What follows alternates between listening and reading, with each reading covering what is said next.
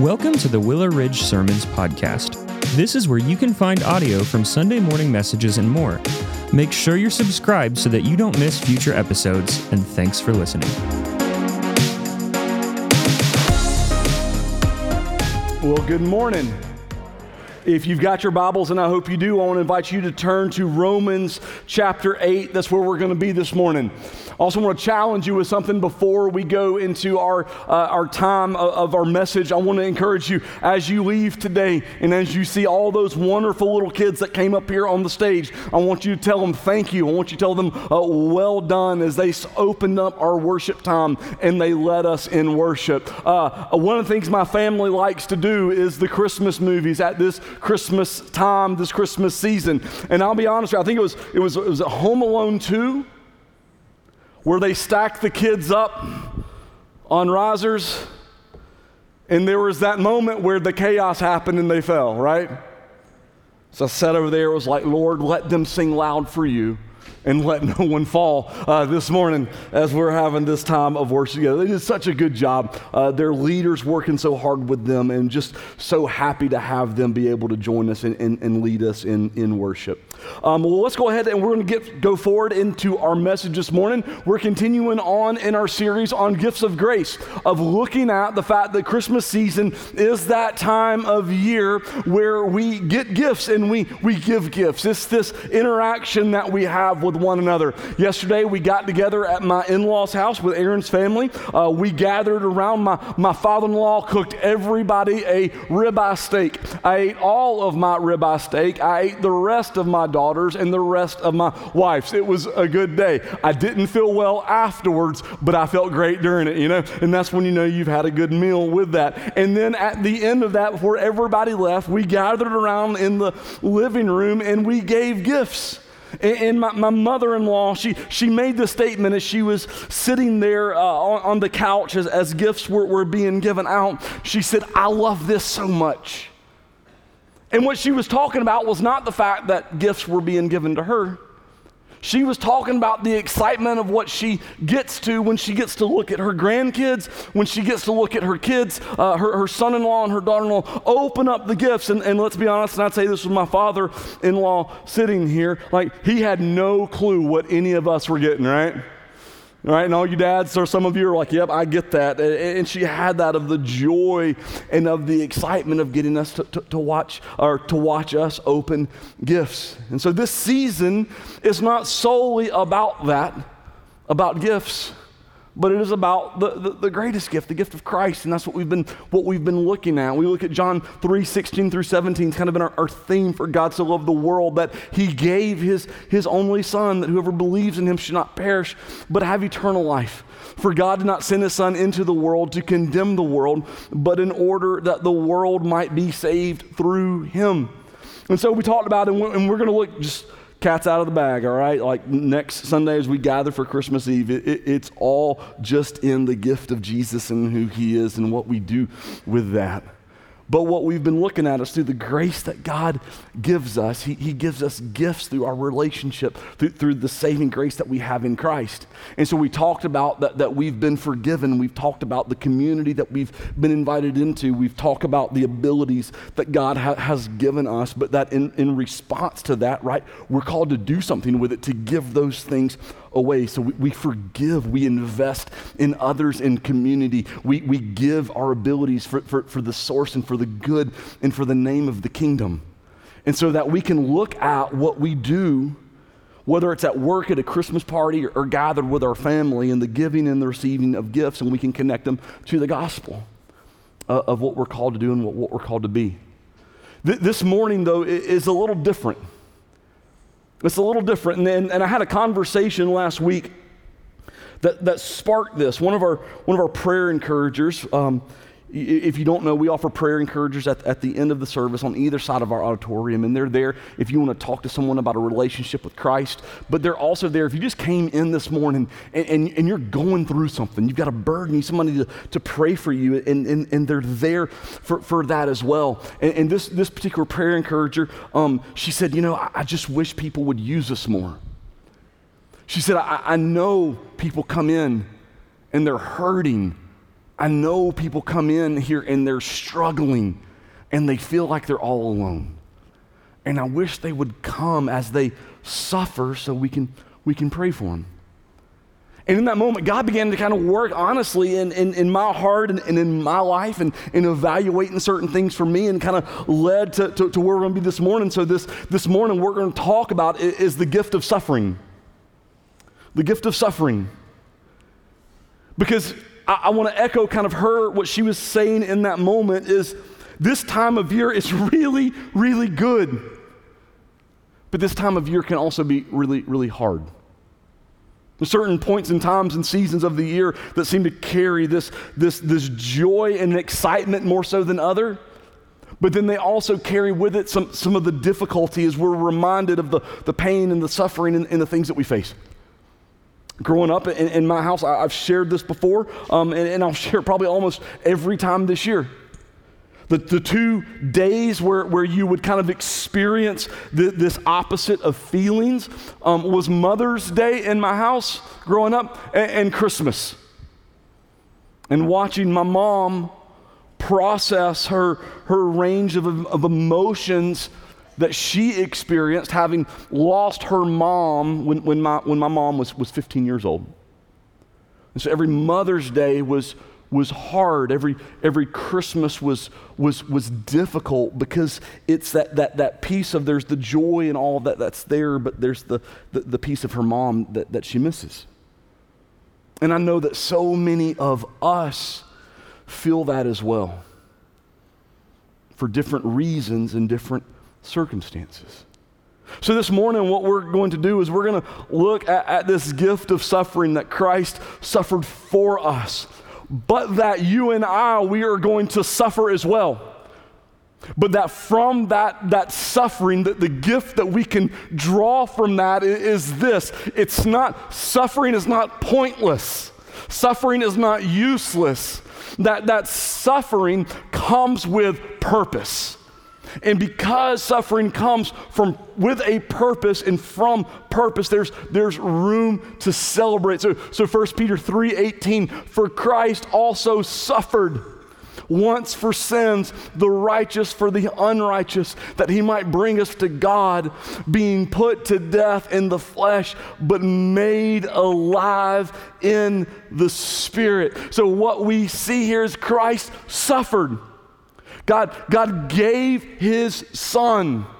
And in the giving of his son, what we decorate in our house with the nativity scenes, what we talk about this baby that is born, what is going to happen is it's a journey to the cross of suffering, the, the journey of pain that he'll endure, the hardships that he'll face. And he came to to suffer for a reason for the sins, the righteous for the unrighteous, that he might bring us to God, being put to death in the flesh, but made alive in the spirit. Right? So we, we, we sin.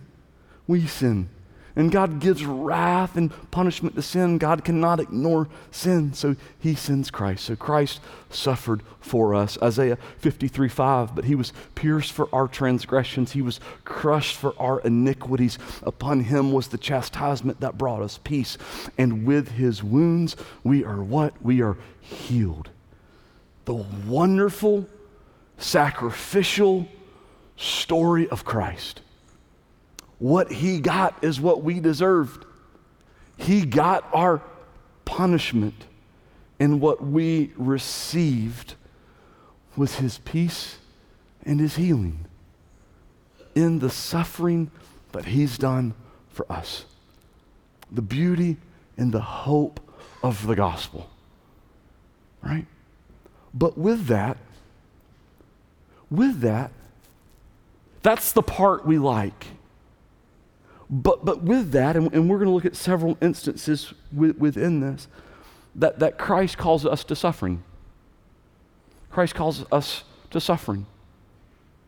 He, he says in Matthew 16 23, Jesus told his disciples, If anyone would come after me, let him deny himself, take up his cross, and, and follow me. Jesus also says this, by the way, in, in Matthew 10, Mark 8, Luke 9, and Luke 14. This wasn't a one and done. This wasn't an aside conversation. This is the continual. Paul says to Timothy in 2 Timothy 2 3, share in the suffering as a good soldier for Christ. 2 Timothy 4 5, as for you, always be sober minded. Do what? Endure suffering. Do the work of an evangelist. Fulfill your ministry. Philippians 1 29, for it has been granted to you that for the sake of Christ, you should not only believe in him, we, we want to put a period there, but also suffer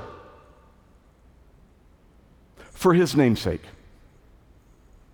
Suffer for his sake. You see, the call to the gospel and the fullness of it that, that you and I have to embrace in our life, and we're going to feel the weight of this in Romans 8 here in just a minute, is that yes, Jesus came and suffered for us, the righteous for the unrighteous, but that in that there's a calling, there's a promise that we will suffer. Jesus doesn't say that we could suffer, Jesus says, expect it because you will. Don't let it be the rotten surprise that you weren't expecting. Expect it because you will. And so, my, my plea for us today is, is to answer the question why should we, we're talking about this as a gift, why should we embrace suffering? I'm not asking how do we go out there and create ourselves into a situation where we're forcing ourselves to become a martyr.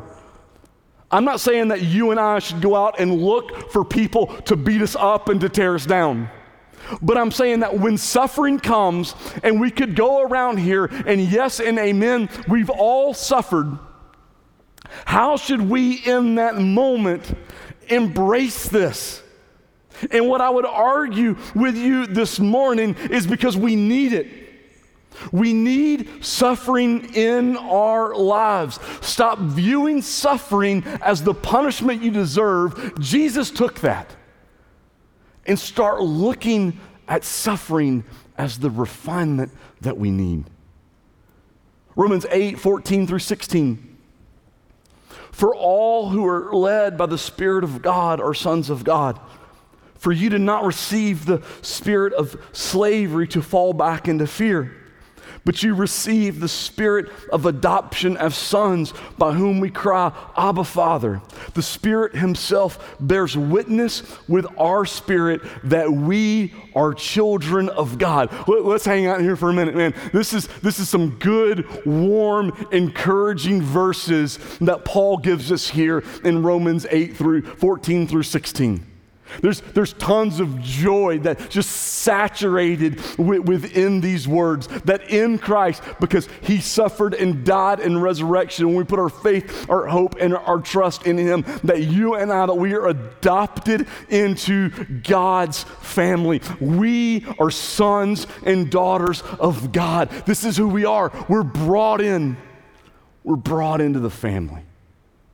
The beautiful picture of like what I experienced yesterday brought into a family, God brings us into a greater, a larger, and eternal family. Whether you've been saved for a minute or for a hundred years, sons and daughters of God. And that in this, God, God gives us his, his spirit that, that leads us.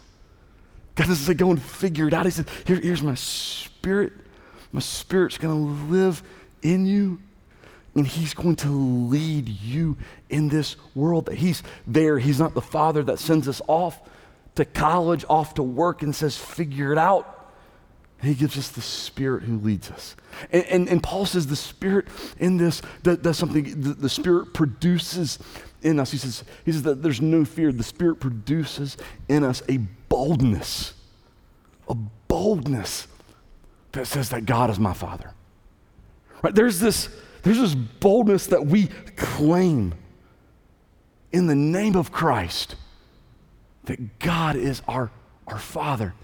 This, this morning, we were um, in, in, in, the study that I was leading, we were talking about um, evolution and how we as Christians view that and the problems with evolution and all this. And, and, and as we, we wrapped up, it's just the remarkable uh, uh, uh, feat for us to be able to know that, that, that God that created the heavens and the earth and the God that created all of this, right? to borrow a line from Buddy the Elf. I know him, right? I know him.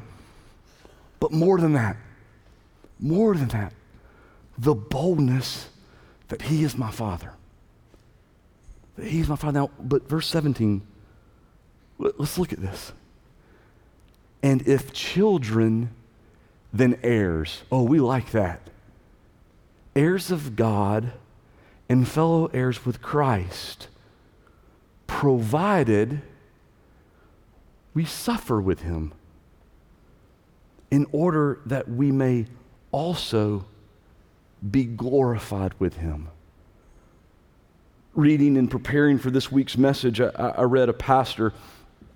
He preached on this message, and, and, and he said this that Romans 8 17 is both spectacular and scary news.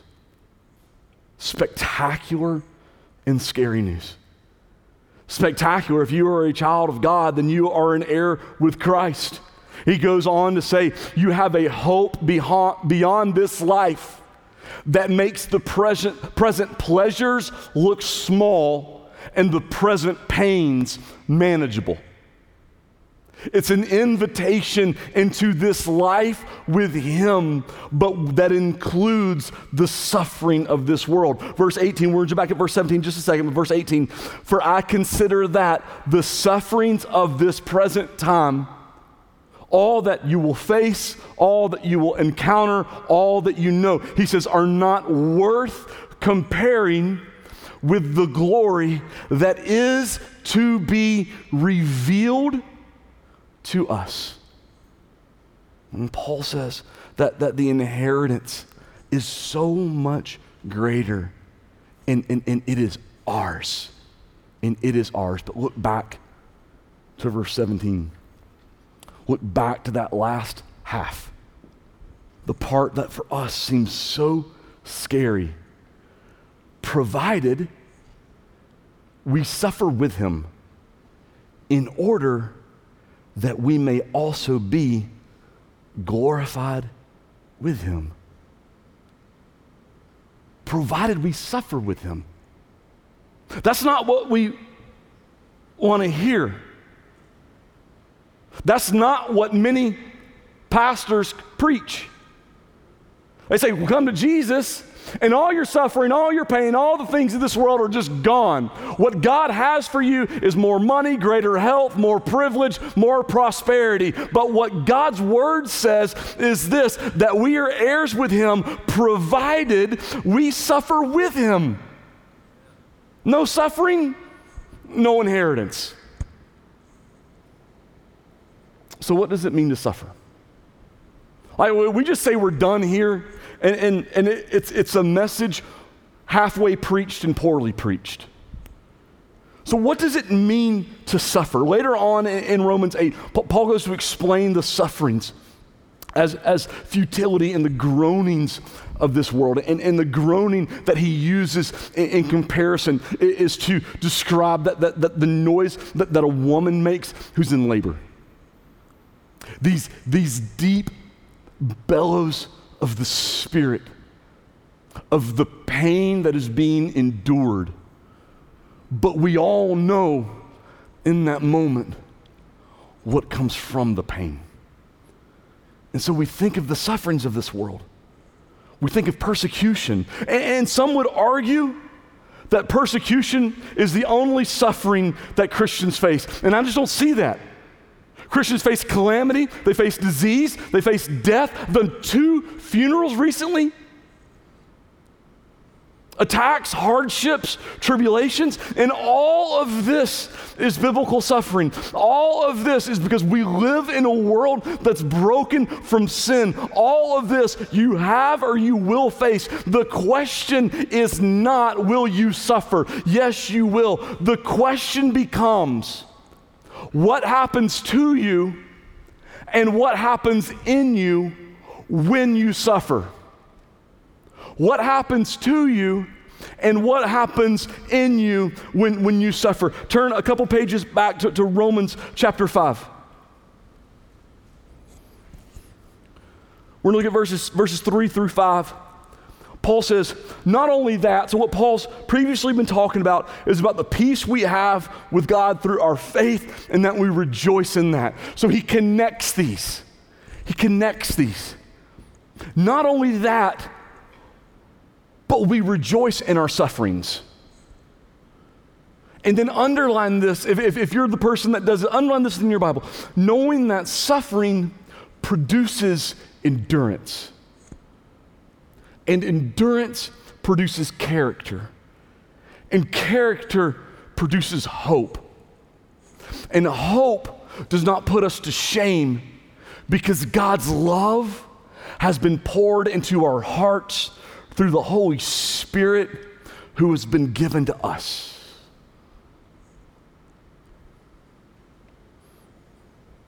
So we embrace suffering. We embrace it. But why? Because our suffering produces something in us that we need endurance of faith.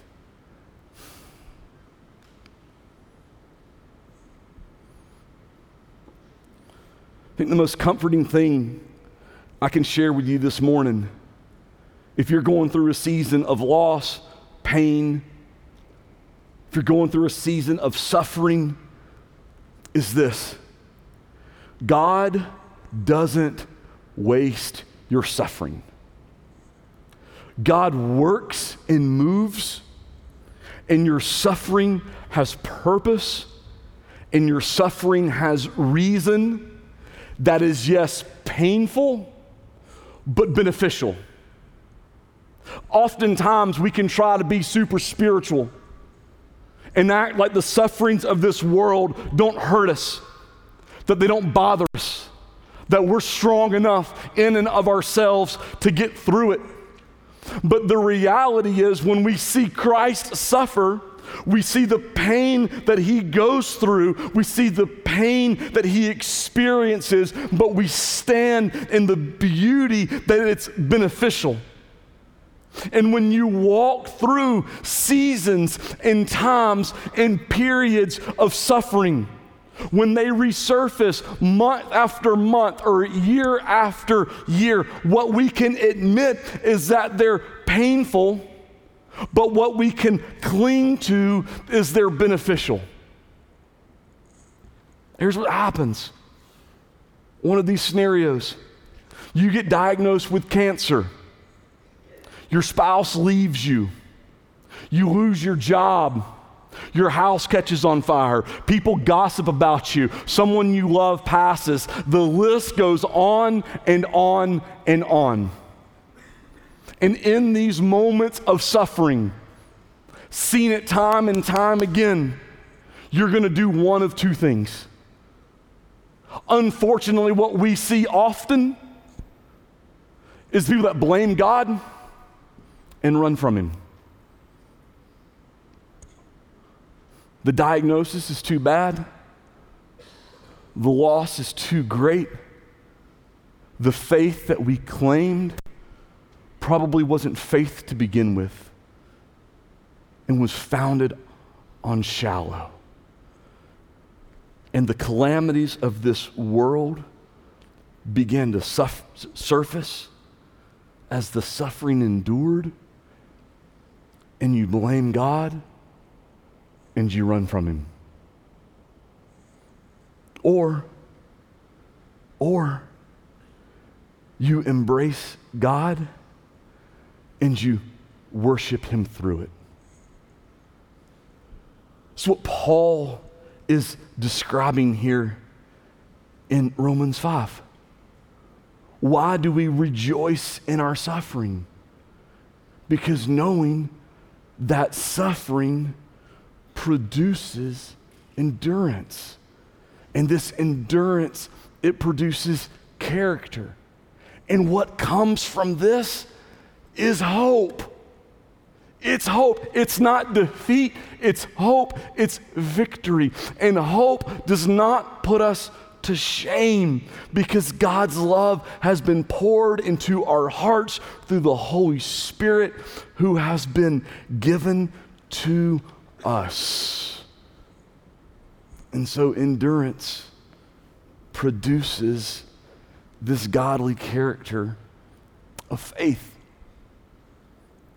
If you were to ask me, but who in your life is the greatest embodiment that you've ever seen in the character of faith in God.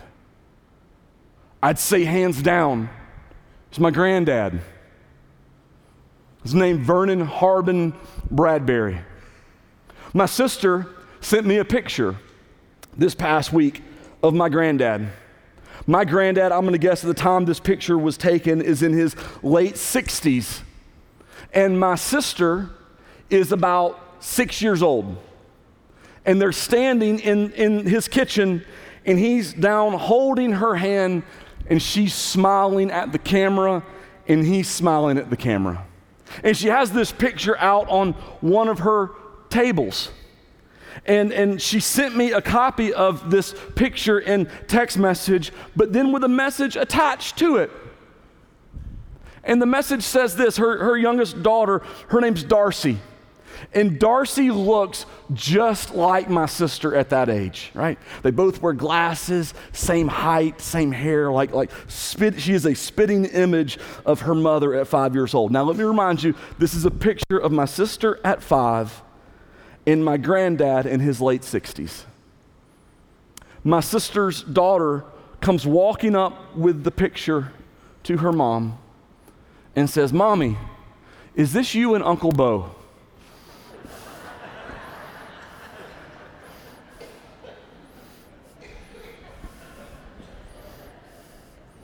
Now, if you're in your late 60s, there's nothing wrong being in your late 60s. I'm just not, you know? But I, I, think of him. I think of him. And, and I think of him as a man who went through the Great Depression, watched his family lose all that they had. I look at him and I think of a man who was joined the army in his first time that a man from Abbeville, South Carolina's boots touched foreign soil, it was on the invasion of D Day as he stepped onto the beaches of Normandy. I think of a man who walked through the brutality of the, the Battle of the Bulge, where many died not only from bombs and bullets, but from the harshness of the weather. I think of a man who, who came back and who married his young bride and who struggled to pay the bills and to provide for his family, who daily would come in with his hands eaten with arthritis, but couldn't complain as he was a mechanic that had to use them to make sure that his son, his two daughters, and his wife had food to eat. I think of a man who had his suit that he loved and that he wore every Sunday to church, not with a lot that's there. But I don't look at my grandfather and simply respect his life that he lived because of the suffering that he endured. I look at my grandfather and I respect him because of the life that he lived the suffering that he endured, and through it all, the joy that he had for Christ. His nickname was Preacher. He was a mechanic, he wasn't a preacher. The irony, me, his grandson, is the preacher. About five or six years before his death, I had the privilege of going away with him to a, a, a gathering of his uh, regiment of men out of the, the South Carolina Abbeville area that, that he served with. We went up uh, to, to somewhere in, in Virginia where, where we gathered for about three days. I was his chauffeur for the week wonderful blessing to be able to sit down and, and hear this, this generation who encountered so many things that, that you and I couldn't begin to imagine. And we could never, growing up, get a f- complete answer from my granddad why his name, all of his friends called him preacher. And I noticed that everybody there called him that. All of his army buddies did. And so we were sitting down one day and we were, I was having a conversation with this gentleman um, who was on post one night with my, with my grandfather um, and, and, a plane um, was shot down and, and it crashed. And, and the plane, um, as it crashed, they, they ran from that because of the explosion that was going to happen. And, and the plane exploded and, and, part of the, the motor, um, my, my, my, grandfather and this man, they, they, fell down when the explosion happened and, part of the, the motor landed squarely on the the small of his back, paralyzing him from the waist down. And he'd been talking about all the different things. And I said to him, I said, Why do y'all call him preacher? He won't give us the clear answer. Could you, could you share this with me? He started laughing. And he said, Son, you know, sometimes guys in the army do things they're not supposed to do. We say things we're not supposed to say. We go places we're not supposed to go. But not your granddad.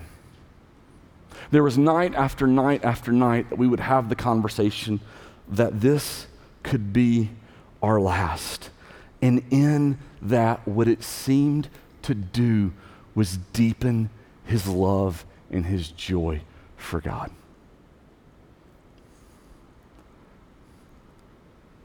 This is what I think Paul's pointing us to. When we see those, they've lived through cancer, they've lived through the unfaithful spouse, they've lived through the lost job, they've lived through the house fire, through the gospel, through the loss of those they love, and through it all, they experienced the pain in the hurt, but they clung to Jesus. And if children, then heirs, heirs of God, fellow heirs with Christ, provided we suffer with Him in order that we may also be glorified. And suffering's the gift that we don't want, that we didn't know that we needed. Suffering is the gift that's hard, that hurts. There's tears, there's frustration. But the big if is this if, if and who we are in the power of the Spirit within us. We cling. We cling. Then we're, we're children. So I echo. I echo with what one of our prayer encouragers said.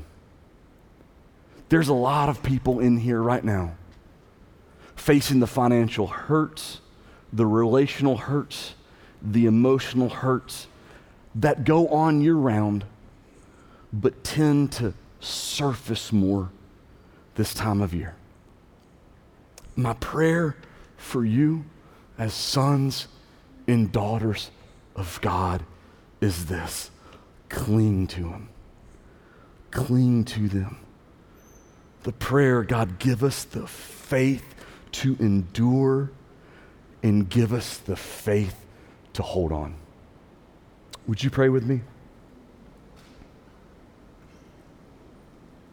God, we come to you this morning, Lord. Lord, we thank you. We thank you for the work of Christ on the cross. Lord, we thank you that not a one of us here is worthy of what Christ did, but He came and He suffered and He died, the righteous for the unrighteous. That in Him and in Him alone, we can be healed. That in, in Him and in Him alone, we may have peace. In Him and in Him alone, we may have salvation. And so we thank you. We thank you, Jesus, for the sufferings that you endure on our behalf.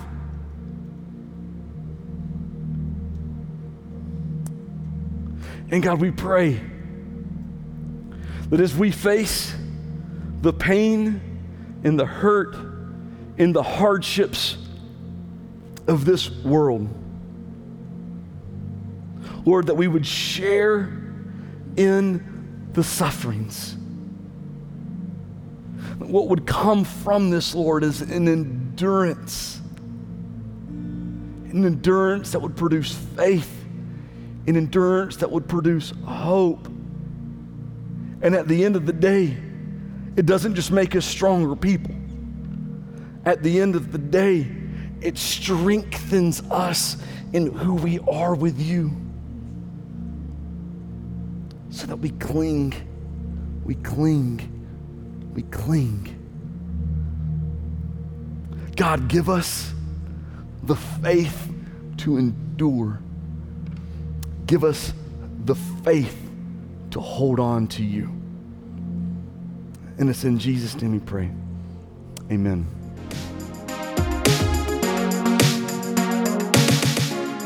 Thanks again for listening, and be sure to check back next week for another episode. In the meantime, you can visit us at willowridgechurch.org or by searching for Willow Ridge Church on Facebook, Instagram, and Twitter.